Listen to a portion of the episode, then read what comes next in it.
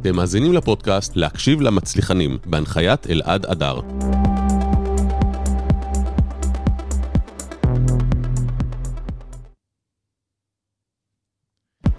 טוב, צהריים טובים ליאקי, מנכ"ל חברת דורל, נכון? כן. אמרתי את זה נכון. חששתי. כן, יפה. מה שלומך? מעולה, איך אתה? האמת, תענוג, לא יודע, אווירת סוף שבוע כזה, למרות שאני לא יודע מה איתך, אני עובד בשישי. אה, אתה עובד שישי? משתדל שלא, אבל אתה יודע, בעולם שלנו עבודה לעולם לא עוצרת. כן. במיוחד כי אנחנו בטח שהיום אפשר. להיות זמינים בכל מקום ובכל זמן, נכון? נכון, אנחנו גם פרוסים גלובלית, אז יום שישי זה יום עבודה, גם הלילה, בארצות הברית הם עובדים בלילה, יום שישי זה בכלל יום עבודה, אז אה, לעולם זה לא אתם גם עוצר. עובדים בחו"ל? כן, יש לנו פעילות בארצות הברית, באירופה, במקומות נוספים. אז אנחנו כנפיים. עוד מעט נרחיב על זה. והאמת אה, שגילוי נאות, אני חושב שזו פעם ראשונה שמראיין מישהו שעשה הנפקה בבורסה. אה, אוקיי. ראיינו פה לא מעט אה, בעלי חברות ומנכ"לים, עסקים מאוד מאוד מצליחים, רשתות בינלאומיות, אבל היום אנחנו מראיינים אותך, ומה שיפה בסיפור שלך, ואחת הסיבות שרציתי להזמין אותך, כי אתה סיפור שאתה מהעובד הראשון בחברה, נכון. עד שליווית אותה בסוף להנפקה. והחברה, אתה בעצם שכיר בחברה, אתה לא הבעלים, אתה לא הקמת את החברה, נכון. כאילו, לא מהבעלים. מנכ"ל, נכון. נכון. אז בוא קודם כל ספר קצת על עצמך, ומשם אה, נתחיל. אז אני היום בן 44, נשוי ואב לשלושה ילדים מקסימים, גר בכפר יונה. אני אה, בדורל, החברה שאני מנהל היום, כבר מ-2007. התחלתי לעבוד שם, לפני זה עבדתי ברכבת ישראל, בערך שנתיים, אני מהנדס חשמל, בהכשרה. כשעבדתי ברכבת, אז זה היה פרויקט של בואו נעביר את הרכבת לקו סלולרי משלה. היה פרויקט אה, ליצור ערוץ סלולרי לרכבת, ועברתי מסלולר למה לסולר. אה, למה צריך אה, ערוץ סלולרי לרכבת? תשתית, נקרא לזה, תשתית סלולרית. אוקיי. כי באותה נקודת זמן אה, הרכבת השתמשה בתשתיות תקשורת פומביות, כמו, אה, כמו כולם, והגיעו למסקנה שכדי לתפעל את הרכבות טוב יותר, וגם אה, לבטיחות הנוסעים, עדיף שתהיה תשתית ייעודית שאפשר להשתמש בה. זה כבר היה לפני הרבה שנים, אבל אם אתה זוכר, ב-2006 היו שתי תאונות דרכים מחרידות. אחת בבית יהושע, אחת ברבדים, נהרגו אנשים, בין היתר כי התאונות היו כי היה טרנזיט שעצר על המסילה, ואז הרכבת התנגשה. זוכר את זה. ואם היה ערוץ תקשורת טוב ואפשר היה לתפוס את הנהג כמו שצריך לפני, אז התאונה הייתה יכולה להימנע, זאת אומרת, ולדוגמה, ניסו להשיג אותו ולא הצליחו? למשל בתאונה שהייתה בבית יהושע, אז הידיעה על כך שרכב תקוע על המסילה הגיעה לפיקוד הרכבות משהו כמו דקה ושבע שניות לפני התאונה עצמה, אבל הנהג עצמו היה עסוק בשיחה, אז בזמנו הם השתמשו במירסים. הנהג היה בשיחה, הוא היה. בשיחה, הוא היה בשיחה, ואולי פרטית, אולי עבודה, לא יודע. ותפסו אותו רק תשע שניות לפני התאונה, והיה כזה עיכול, הוא לא יכול לראות, אי אפשר לעצור רכבת בתשע שניות. אז לדוגמה, אם הייתה מערכת ייעודית שאפשר היה לעצור אותה, לחתוך את השיחה, הייתה מה שהייתה, ולהודיע לו, תעצור, אז יכול להיות שהיו איתנו עוד חמישה או שישה, לא זוכר כבר, אנשים שנהרגו. בתאונה הזאת, סתם דוגמה. אז הייתי שם, ואז מסלולר לסולר. הימים היו 2007, ובחברת אה, דורל, חברה שאני עובד בה היום, הייתה תחושה שמשהו קורה בעולם. זה התחיל מזה שמניות האנרגיה המתחדשת בנסדק עלו, וזה המשיך בזה שכבר התחילו להגיע שמועות שברשות החשמל שלנו פה בארץ מתחילים לחשוב על משהו כדי לעודד את התחום הזה, כי בישראל לא היה שום דבר.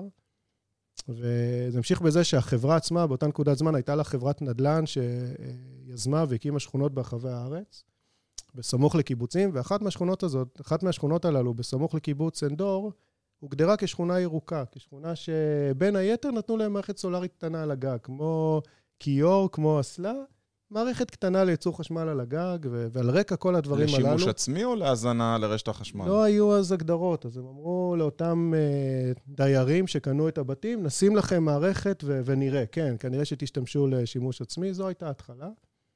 ואז אה, גייסו אותי, אני עניתי למודעה, סוג של סטארט-אפ, לעבור מסלולר לסולר, זה למשהו שלא נשמע קיים. עתידני כזה. כן, אז באותה נקודת זמן לא היה שום דבר בארץ. ומצא חן בעיניי מאוד, הדבר הזה. הגעתי והתחלתי לעבוד עם אה, שני המייסדים, שני המייסדים של החברה, דורי דוידוביץ' ואלון קסל, דורי אלון דורל. יצאנו לדרך, ובאמת, אחרי כמה חודשים, אה, רשות החשמל פרסמה בפעם הראשונה הסדרה, שמעודדת את הציבור להקים מתקנים מהסוג הזה. אז בזמנו קיבלנו שני שקלים לכל קילוואט שעה שייצרנו במערכות. כן. אגב, מי שמימן את הסכום הזה זה כולנו בחשבונות החשמל שלנו. זו הסיבה שמשרד האוצר לכל אורך הדרך נתן לתחום להתגלגל לאט מאוד, כי לא רצו להעמיס על הציבור. זה בעצם אומרת, למה של... הציבור בעצם שילם על זה? כי זה המנגנון. כדי לעודד את היזמים, כדי, באותה נקודת זמן המתקנים היו מאוד יקרים, אז כדי שאנשים יקימו לגגות שלהם מתקן סולארי, היה צריך לשלם להם הרבה כסף עבור החשמל שהם מייצרים. מנגנון העידוד היה להוסיף קצת לחשבונות החשמל של כולנו, כדי שאפשר יהיה לשלם את אותם, אה, אותו חשמל סולארי שהם מייצרים, ובגלל שזה בעצם היה מנגנון שמייקר את החיים, מלבה את יוקר המחיה, אז האוצר שחרר כל פעם כמות קטנה של מתקנים כדי לא להעיק על הציבור. היום, אגב, זה הפוך לגמרי. היום המחירים הם פחות מ-20 אגורות. וואו. כלומר, כל מערכת סולארית שמתחברת, בטח הגדולות, היא, היא מוזילה את יוקר המחיה, כי בתוך תמהיל uh, מתקני החשמל שאנחנו uh, צורכים, זה לא רק שזה החשמל הנקי ביותר, שלא מייצר זיהום אוויר ולא מייצר... Uh, לא שורפים פחם או מזוט או גז טבעי שגם מזהם, אלא זה חשמל מהשמש, הוא גם הזול ביותר. אז יש לנו בעצם את כל הסיבות בעולם לעבור לאנרגיה מתחדשת. אבל בהתחלה זה היה צריך לסבסד את זה. אני הבנתי שעכשיו בכלל התחום הולך לכיוון ההגירה, של אה, הגירה כן. בין עונות, להגירה לבטריות. היום כבר טסלה מוכרת איזה סוג, סוג של בטריה שאוגרת חשמל, אבל אנחנו מחפשים לראות איך עושים הגירה לזמן ארוך יותר. זה בעצם העתיד. נכון, זה, קודם כל זה כבר ההווה. השנה הזו זו השנה שבה זה ממש ההווה, ואנחנו עושים המון הגירה, נדבר על זה עוד מעט כמה, ממש פרופורציונלית המון.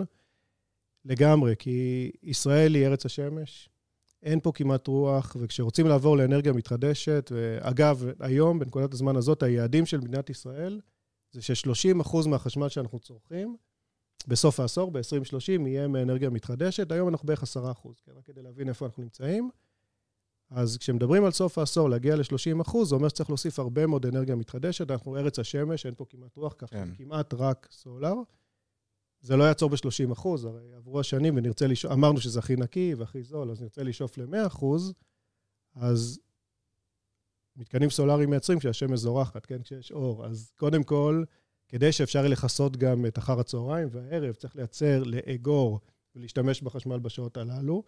ואחר כך, מה שדיברת עליו, הגירה בין עונות, אז ברור שבקיץ יש הרבה יותר שמש והרבה יותר חשמל, ובחורף לפעמים יש ימים כמעט בלי שמש, אז לא מייצרים. אז צריך לייצר בקיץ, לאגור ולהשתמש בחורף. למה כל כך קשה לענות על האתגר הזה של ההגירה? הרי כבר היום, אתה יודע, יש לנו בטריות ברכבים, משאירים את הרכב לשבוע, חוזרים, והוא מניע. אז אה, זה היה סיפור של מחיר ושל טכנולוגיה שהייתה צריכה להבשיל, והכל מתכנס. הטכנולוגיה הבשילה, המחיר מתכנס, והיום, אגב, ישראל בעניין הזה היא אחת מהמדינות הראשונות והבולטות בעולם, אגב, בהטמעה של אגירת אנרגיה. יש אגירת אנרגיה באוסטרליה, יש אגירת אנרגיה בארצות הברית במקומות מסוימים, בקליפורניה, בטקסס, ובאנגליה יש קצת אגירה, אבל פחות או יותר המקום הבא שיש בו אגירה מסיבית זה אצלנו בישראל, שזה די מדהים. זה התחיל מזה שרשות החשמל יצאה במכרזים ייעודיים, שבהם היא הגדירה שכל שדה סולארי שמתקינים צריך, בנוסף לייצור בשעות היום, באופן רגיל, הוא צריך להחזיק ארבע שעות ייצור מלאות אה, שיוחסנו בסוללות ויפרקו בשעות אחר הצהריים. אה, וזה בגלל שהצריכה בישראל היא בעיקר צריכה ביתית. אנחנו לא מדינה, אנחנו לא מדינה תעשייתית גדולה עם מפעלים כמו באירופה.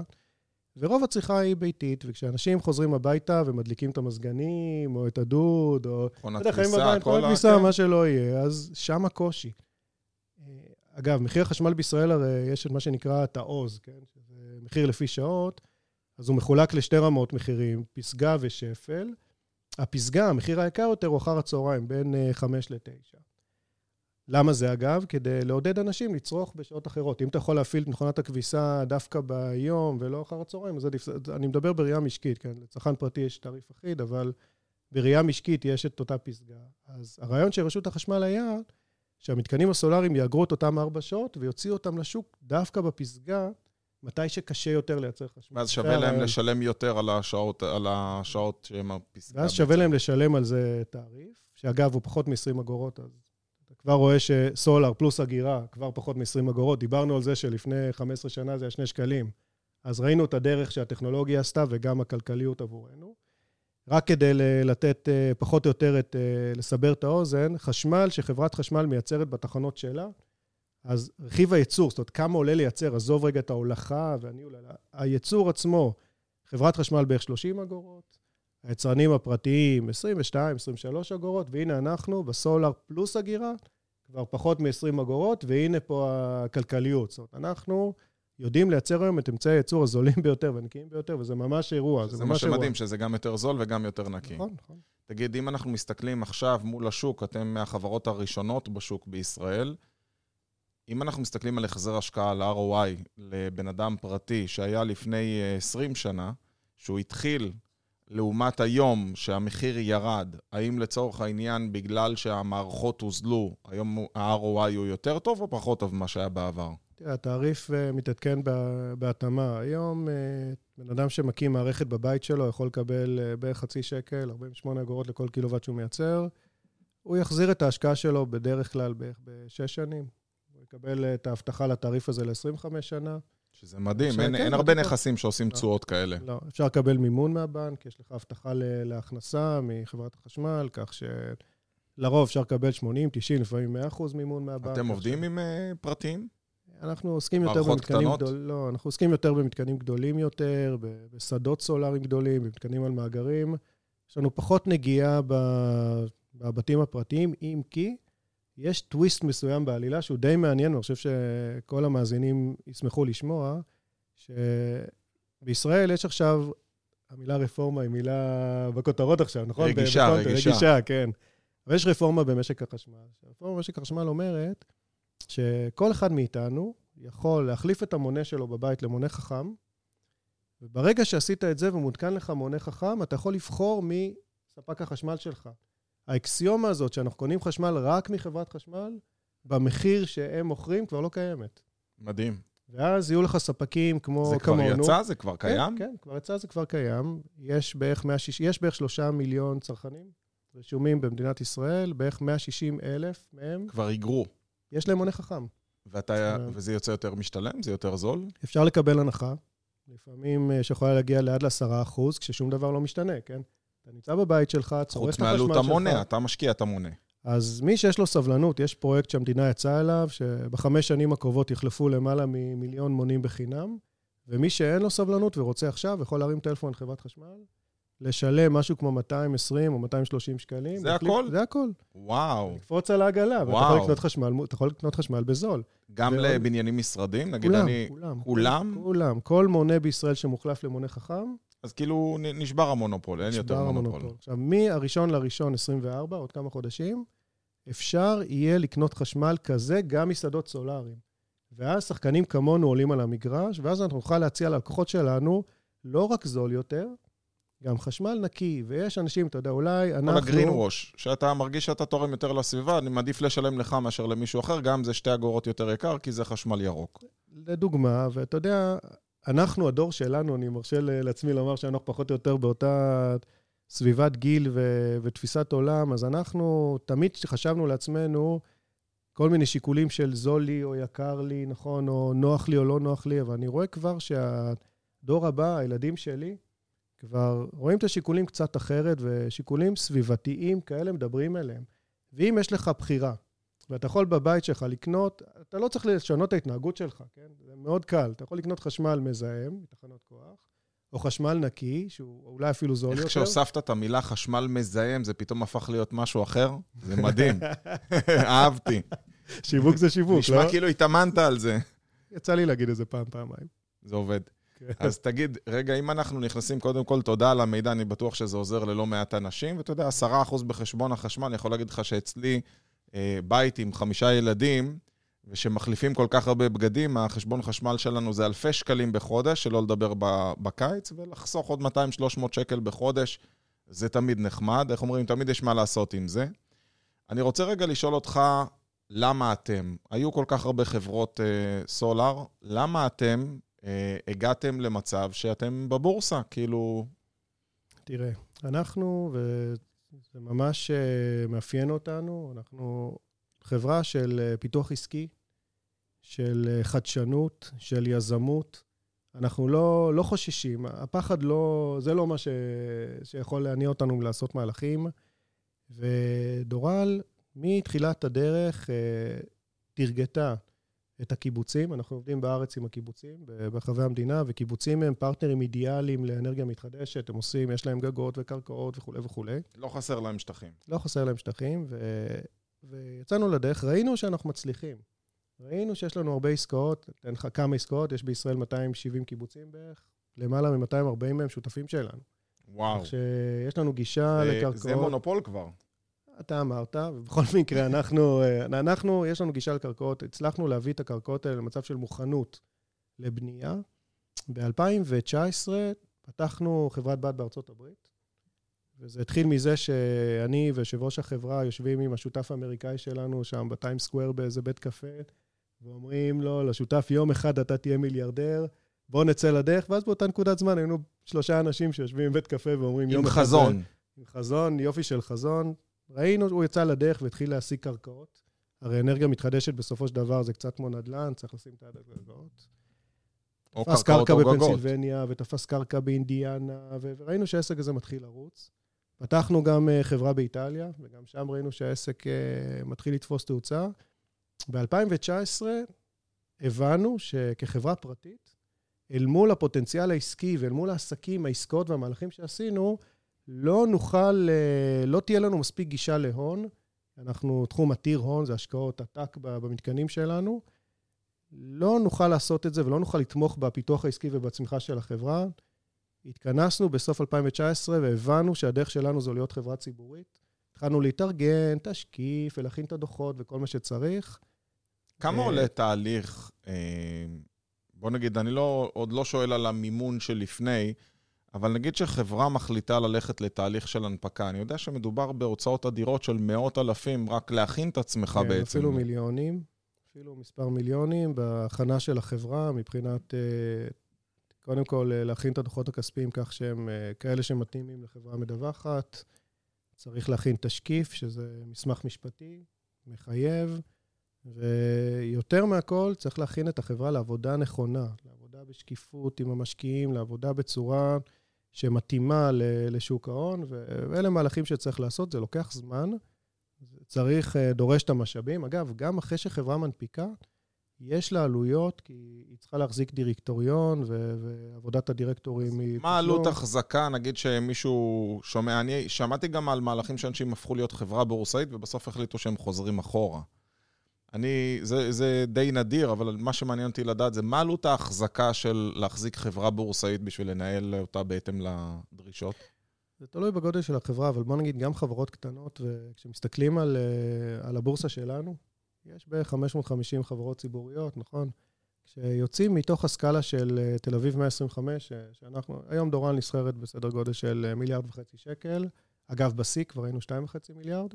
אנחנו מכוונים גבוה עוד לעלות מעבר לזה, אבל מעבר לקבוצת, נגיד, 150 החברות הראשונות, שנסחרות במאות מיליונים ומעלה, כל יתרת החברות הן באזורים של 50 מיליון, 30 מיליון, 60 מיליון, כשהקופות לא מפוצצות במזומנים, ואז הדברים שאתה מדבר עליהם חשובים, כי חברה ציבורית צריכה להחזיק דירקטוריון עם דירקטורים בתשלום, ועדת ביקורת, ועדת מאזן, ועדת תגמול, מבקר פנים, כי צריך להחזיק כל מיני פעולות שמתאימות לחברה ציבורית כדי להיות ברמה של שקיפות וגילוי נכון לציבור המשקיעים.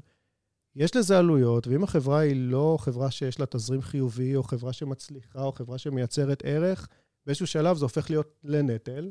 כי אם שווי החברה נמוך מדי, אז אין טעם בהנפקה, נכון? כי החברה מדללת ברור. יותר מדי, מכניסים משקיעים, ואם אין לה תזרים חיובי, אז היא לא תוכל לגייס אג"ח. אז למה בעצם להיות חברה ציבורית?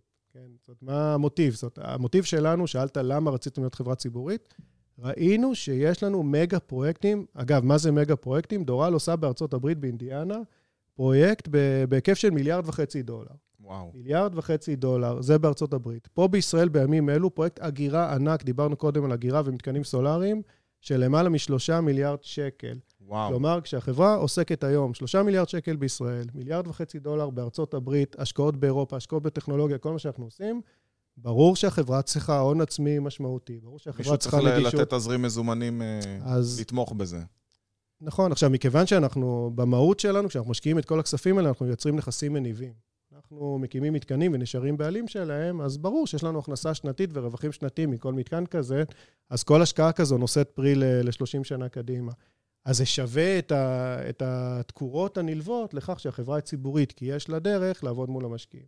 כמובן שצריך לשמור על, אה, על הגינות ועל שקיפות ועל עבודה רציפה מול המשקיעים, כדי להשאיר אותם בצד שלך, במיוחד ש, שאנחנו חברה ש, שהגיעה לשוק כמה פעמים. הרי דורל כבר הנפיקה שלוש פעמים מניות לציבור, פעם אחת ביום ההנפקה, אז אה, הנפקנו, כשיצאנו לדרך ב, ביום ההנפקה הראשונית לציבור, הנפקנו לפי שווי של 570 וגייסנו 130 מיליון. כלומר, 700 מיליון אחרי הכסף. אחרי כמה חודשים גייסנו עוד 200 מיליון, ובינתיים אה, הפרויקט הזה שסיפרתי לך עליו באינדיאנה תפס תאוצה, והשוק מאוד אהב את זה, וזכינו במכרזים בארץ, והחברה, שווי חברה עלה ועלה ועלה ועלה ועלה. אה, אמרתי לך קודם, הגענו לשווי של 2.5 מיליארד שקל. אגב, כבר ביום המסחר הראשון שלנו, החברה עלתה ב-40 אחוז. זה היה... כשהחלטנו לצאת להנפקה, אז הכל נראה טוב, רק שפתאום התחילה לנו הקורונה. ואז אה, היינו צריכים ל... זאת אומרת, גם לכם זה קלקל. היינו ממש באמצע, ואז היינו צריכים לעבוד מרחוק ולעשות את כל ההכנות מרחוק. רוד שואו ראשון בארץ בזום, היינו הנפקה הראשונה בתקופת הקורונה, אחרינו התחיל גל ההנפקות הגדול, שעוד 120 חברות נוספו לשוק ההון. וואו. אבל אנחנו היינו הראשונים, אז... והשוק אהב את זה. כל היוצאים בדרך אמרו, תשמעו, זה לא יקרה, סגר, המשקיעים ישבו על הכסף, הם לא ישקיעו. אבל היינו בטוחים בעצמנו, יצאנו לדרך, גם המזל שיחק לנו, כי היום של ההנפקה שלנו היה בדיוק אחרי היציאה מהסגר הראשון. אם אתה זוכר, ביבי אמר לעם, צאו שתו בירה, תחגגו את החיים, יצאנו מהסגר. אז בתוך האופוריה הרגעית הזאת יצאנו, ו- וזה נתן לנו את הבוסט הזה, ו- והצלחנו כבר מהיום הראשון, במשך תקופה ארוכה, היינו במקום הנכון, בזמן הנכון, עם עיסוק בתחום הנכון, שהוא אנרגיה מתחדשת, ו- והגענו לשיא שהוא, אפשר לומר, אולי קצת מוקדם מדי, כי החברה מייצרת את uh, היקף המתקנים הגדול, שייצר לה את היקף ההכנסות הראוי, ממש בימים אלו. השנה הזאת uh, שנת מקרו קשה, נכון? ריבית גבוהה וקשה, ומפטרים וכולי וכולי. לא, אנחנו בצמיחה. אנחנו קולטים עובדים, ממש על בסיס שבועי, אנחנו בונים המון. אמרתי לך קודם את ההיקפים, גם בארצות הברית, גם בישראל. והבנייה הזאת של נכסים מניבים, אין, אין לנו בעיה של מכירות. הרי אנחנו מוכרים את החשמל או לחברת חשמל בהסדרים שתעריפים קבועים, או לציבור. לאחרונה פרסמנו ש, שעשינו עסקאות גדולות עם אה, מליסרון, לדוגמה, לרשתות הקניונים שלהם, הם רוצים חשמל ירוק מהשמש. השיקולים שלהם. עשינו עסקה עם אה, מגדל ביטוח למכירת חשמל, לכל אחד מהם עשרות מיליונים בשנה. כלומר, לא קשה לנו למצוא לקוחות, להפך, הביקוש למוצר שלנו, מדהים. הוא עולה על ההיצע, כולם רוצים חשמל ירוק שהוא גם זול, כן? אז אין לנו בעיה של מכירות. האתגרים שלנו זה יותר להקים את המתקנים בזמן, לחבר אותם, ומשם והלאה זה נכסים מניבים ל-30 שנה. תאמר, יקי, מה, מה השתנה בדרך שבה אתה מנהל מהיום שהפכת להיות חברה בורסאית? הרי כשאתה מנכ"ל, אתה, כל החלטה אתה מקבל, איך אומרים, בלי לשאול אף אחד. מקסימום אתה נותן דין וחשבון לבעלים, ואם הם סומכים עליך מספיק, ואם הבאת את החברה לתוצאות כאלה, כנראה הם סומכים עליך. מה משתנה ביום שאתה חברה בורסאית? קודם כל, מבחינת uh, היום-יום, או שבוע עבודה, הוא, הוא שונה, כי כחברה פרטית עסקנו כמעט 100% מהזמן בפיתוח עסקי, ביום-יום, בהקמות, באתגרים.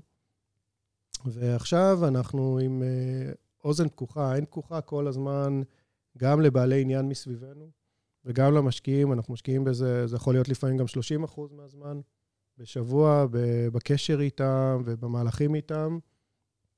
החברה uh, צריכה להתנהל כל הזמן על פי קודים, כללים, נהלים, ועדות, כל מיני דברים מהסוג הזה, ביקורת פנים שמסתובבת בחברה.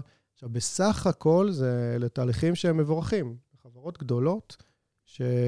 שפועלות ו... וצריכות סדר, ו... וכולם צריכים את הנהלים שלהם, זה מהלכים טובים.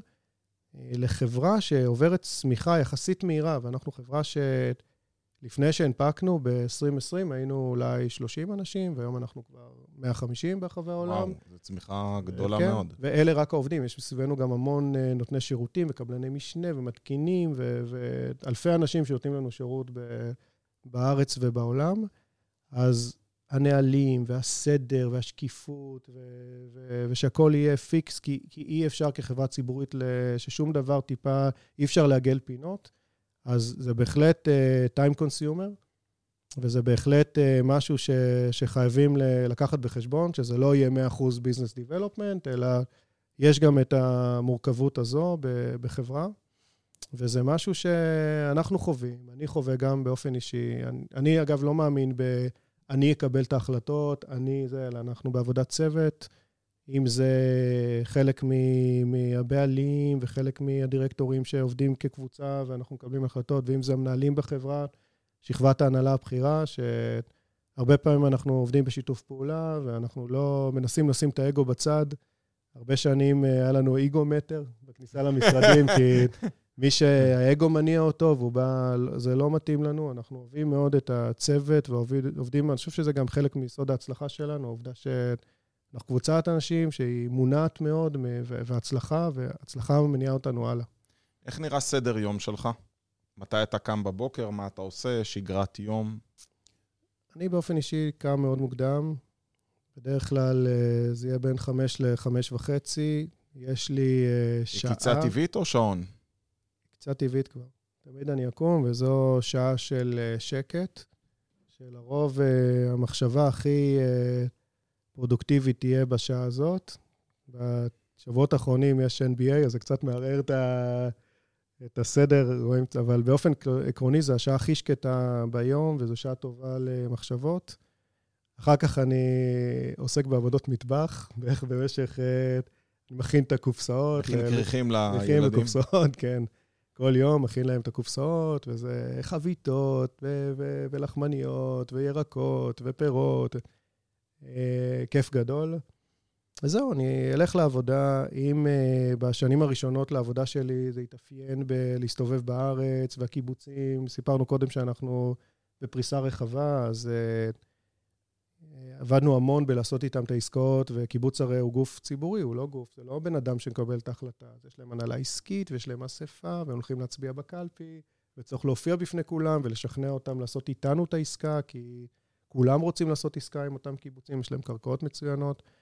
אז uh, עסקתי בזה המון, נסעתי המון ברחבי הארץ. בשנים האחרונות uh, עוסק בעיקר בניהול.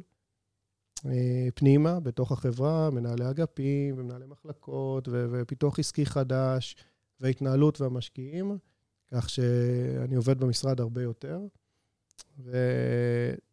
ואמרנו קודם, אנחנו מסביב לשעון וצריך תמיד למצוא את הבלנס, כי כשנגמר היום בישראל, אז מתחיל היום בארצות הברית. כן, תחשוב על זה שבחוף המזרחי, נגיד, שמונה בבוקר שלהם, שלוש אחר הצהריים שלנו, אז הם מתחילים את יום העבודה שלהם, וכשהם מסיימים זה כבר חצות נגיד. וגם יום שישי זה יום עבודה רגיל עבורם, אז המידע זורם, המידע זורם כל הזמן ו- וצריך לאבד אותו.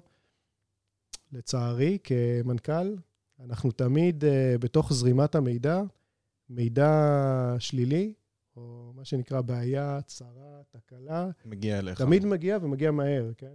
אז תחשוב על זה שבתוך חוויית הניהול שלי, אנחנו תמיד נתקלים, אם קורה משהו בחברה, לא משנה איפה ולא משנה באיזו מדינה או באיזה עניין, הקושי יגיע מיד אליי. זה קופץ לך בטלפון. מיד, מיד. אז, אז יש לי שאלה לגבי כן, זה. זו כן. שאלה שאני שואל כל אחד, ושמעתי תשובות uh, מאוד נחמדות עד כדי אני צופה בקומיקס באמצע היום. כשאתה באמת uh, הופך להיות מוטרד, לצורך העניין, לא יודע, משקיע גדול, פרויקט גדול, איזושהי בעיה אקוטית שיש, יש בעיות שכל עוד לא מצאנו להן פתרון, עדיין מטרידות אותנו. בהחלט. איך אתה, איך אומרים, עושה defuse? איך אתה מוריד לחץ? מה, אתה יוצא לריצה, צופה בסרט, שומע מוזיקה, נוסע מהר באוטו, מה, מה שלך? כל התשובות נכונות, קודם כל, לא קומיקס, אבל... Okay. אוקיי. Uh, תראה, אני מנסה מאוד מאוד, ואני חושב שב-99% מהמקרים מצליח, קודם כל להפריד בין... Uh, בין העבודה, הלחצים וה, וההתייחסות שלי, התנהגות שלי, בבית בטח, וגם uh, בעבודה עם המנהלים, עם העובדים. אני חושב שאם תשאל אותם, גם כשאנחנו מקבלים, נכנסים למצבי משבריים, וזה קורה, uh, תמיד, תמיד, תמיד, קודם כל צריך לקבל את המידע בכל רוח, בקור רוח, לאבד אותו, לעולם לא להיכנס לפאניקה, היסטריה, לשמור על חיוך, כי המציאות מראה, לפחות במקרה שלנו, שעד עכשיו ב-100% מהמקרים מצאנו פתרון, כן? ו... ואם לא פתרון, אז הסדר או מה שלא יהיה. ואחד הדברים שאני הכי מקפיד עליהם, הכי מקפיד עליהם, זה שתהיה אווירה טובה. אצלנו בחברה זה לא נדיר לשמוע אנשים צוחקים במסדרונות, זה לא מקום ש... שיש לחץ או... זה מקום שבו אנשים אוהבים לעבוד ואוהבים לצחוק, וגם אם קשה לנו וגם אם אנחנו במשבר, עדיין אה, נקפיד לספר בדיחות ו... ולשמור על אווירה טובה. כמובן, יחד עם זאת, נטפל במשבר בצורה רצינית, מקצועית. אמ, אני חושב שמה שנותן לנו את הכוח במקרים הללו זה, זה עבודת צוות, זה קבוצות חשיבה, זה החלטה. אגב, לפעמים היא מתקבלת בניגוד לדעתי, רואה ש... ואתה מאשר את זה כי... אני מאשר את זה לגמרי, כי אני רואה שמסביב יש קונסנזוס, והרבה אנשים חושבים שזה נכון, ואמרנו קודם, אגו מטר בצד, כן? או בכניסה ואגו בצד, אז אנחנו, הרבה פעמים, אני, זה אגב, אחד הדברים שלדעתי חשובים מאוד למנהלים, לדעת גם להקשיב. לא, לא תמיד או. אני ואני, אני יודע הכל ואני צריך לדעת להקשיב. מי ו... שיהיה ככה, אני בטוח שיישאר לבד מהר מאוד, ובטח לא יהיה לו חברה כזאת. תאמר לי, מה עזר לך להשתפר בניהול? אני בטוח שאתה היום מחשיב את עצמך מנהל יותר טוב ממה שהיית לפני 20 שנה. לפני, לפני 20 שנה לא הייתי מנהל, אבל בוא נגיד לפני 10 שנים, כן. אה, קודם כל ניסיון. אני חושב שאחד הדברים החשובים לנו, כעובדים בכלל בקריירה שלנו, זה בשנים הראשונות שאנחנו מעצבים את תפיסת העולם שלנו, ליפול בחברה שיש בה מנטור, מנהל מנטור, שהוא מאפשר ושהוא מייצר תפיסת עולם חיובית, כן, של הצלחה. ואתן לך דוגמה, כן? נגיד שלמדנו כלכלה. באוניברסיטה, היינו טובים, בינוניים, לא משנה. והתחלנו לעבוד בבנק. עבודה טובה, נכון? לכל הדעות. אם יש לך הורים פולניים. יש לך הורים פולניים, כן. לא אמרתי עורך דין. אז בוא כן. נגיד כלכלן בבנק. ועכשיו, אה, יש לנו מנהל שהוא, יש לו, הוא משתף, הוא מאפשר, הוא נותן לנו לשגשג, הוא משתף אותנו בתפיסת עולם של איך להצליח. השנים הראשונות שבהם מתעצבת בכלל ההבנה של איך עובדים, וזה בכזה מקום מאפשר, נותן לך את הדרך להצליח ולהיות מנהל טוב. אני חושב שהזרעים נזרעים כבר שם.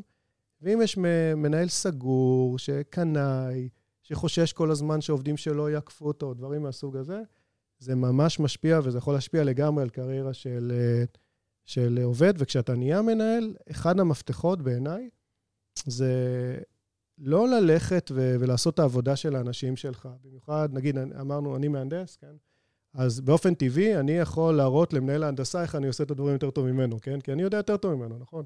לא, להפך. אני חושב שמנהל צריך לתת למנהלי הביניים לעשות את העבודה שלהם. אם הם לא טובים, סמוך עליהם. אם הם לא טובים, תחליף אותם. אבל אל תעבוד במקומם, כי זה לא עושה שכל. אל תעקוף אותם. לא, וגם צריך לראות את הרוחב. ברגע שאתה מעמיק פנימה, כדי להראות לאותו מנהל הנדסה שאתה יותר טוב ממנו, אתה לא רואה את השיווק, ולא רואה את הכספים, ולא רואה את התפעול, כי אתה מפספס את הגזרה. אז זה, זו תפיסת העולם שלי, וככה אני חושב שצריך לפעול.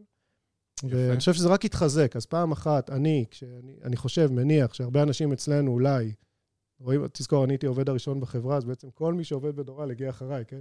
הגיוני. קיבל אותי כאקסיומה, אז אני uh, מנסה, אני מניח שאולי חלקם רואים אותי כמנהל או מעצב את תפיסת העולם שלהם, מאוד מאוד מאפשר כתפיסת עולם, ובהחלט לא, צונ... לא הולך להחליף את האנשים שלי, אלא בתוך, בתפקיד שלהם. כן. אוקיי, תגיד לי, אה, מבחינת uh, תוכן, אם אתה רוצה לצרוך תוכן uh, ניהולי, פודקאסט, ספר, מה, איך אומרים, what's your poison?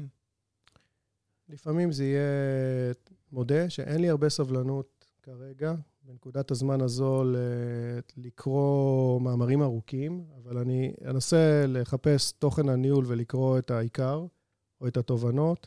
פודקאסט יכול להיות, זה יכול להיות טוב בהליכה, נסיעה, ריצה, כמהלך כזה, אבל זה בהחלט תוכן שמעניין אותי בנקודת הזמן הזאת, איך להשתפר, איך להיות יותר טוב. אני מקווה שהחלק הטוב בקריירה עוד לפניי. איזה תכונה היית רוצה לשפר? או ידע שהיית אומר שהיית רוצה לרכוש? אמ, שלא עולה לי בשלוף, שאלה טובה. אה, שאלה לא קלה. שאלה לא קלה, נכון. איזה ידע הייתי רוצה? אולי... אה, אולי נקודה שדיברתי עליה לפני רגע, שזה טיפה יותר להחזיר את הסבלנות יכולת אה, להעמיק יותר בדברים, אם כי לא בטוח שזו תכונה טובה לניהול, כן? לא בטוח שזו תכונה, תכונה טובה לניהול, אבל זה משהו שהייתי רוצה, הייתי רוצה לשפר בתקופה הקרובה. מדהים. האמת שזה יפתיע אותך, אבל ביום הולדת 45, אני חושב, אני היום בן 46, עוד מעט 7. אה, אשתי שאלה אותי מה, מה הייתי מאחל לעצמי השנה, ואמרתי לה סבלנות. שאני חושב שזה משהו שקצת איבדנו במהלך הזמן, ובטח שאנחנו רגילים לקבל כל כך הרבה החלטות מהר וחותכים אנשים שהשיחה לא תהיה ארוכה ושהישיבות יהיו קצרות, ולפעמים אנחנו לא יודעים למנן. אני חושב שזו נקודה מעולה לסיים את השידור. יאקי, אני מאוד מודה לך, נעמת לנו מאוד, ואתם ממשיכים, רבה. אה, מוזמנים להמשיך ולעקוב ולהקשיב למצליחנים. בכל פעם משתדלים להביא לכם את האנשים הכי מעניינים בתעשייה. אנחנו נתראה בשידור הבא. ביי ביי.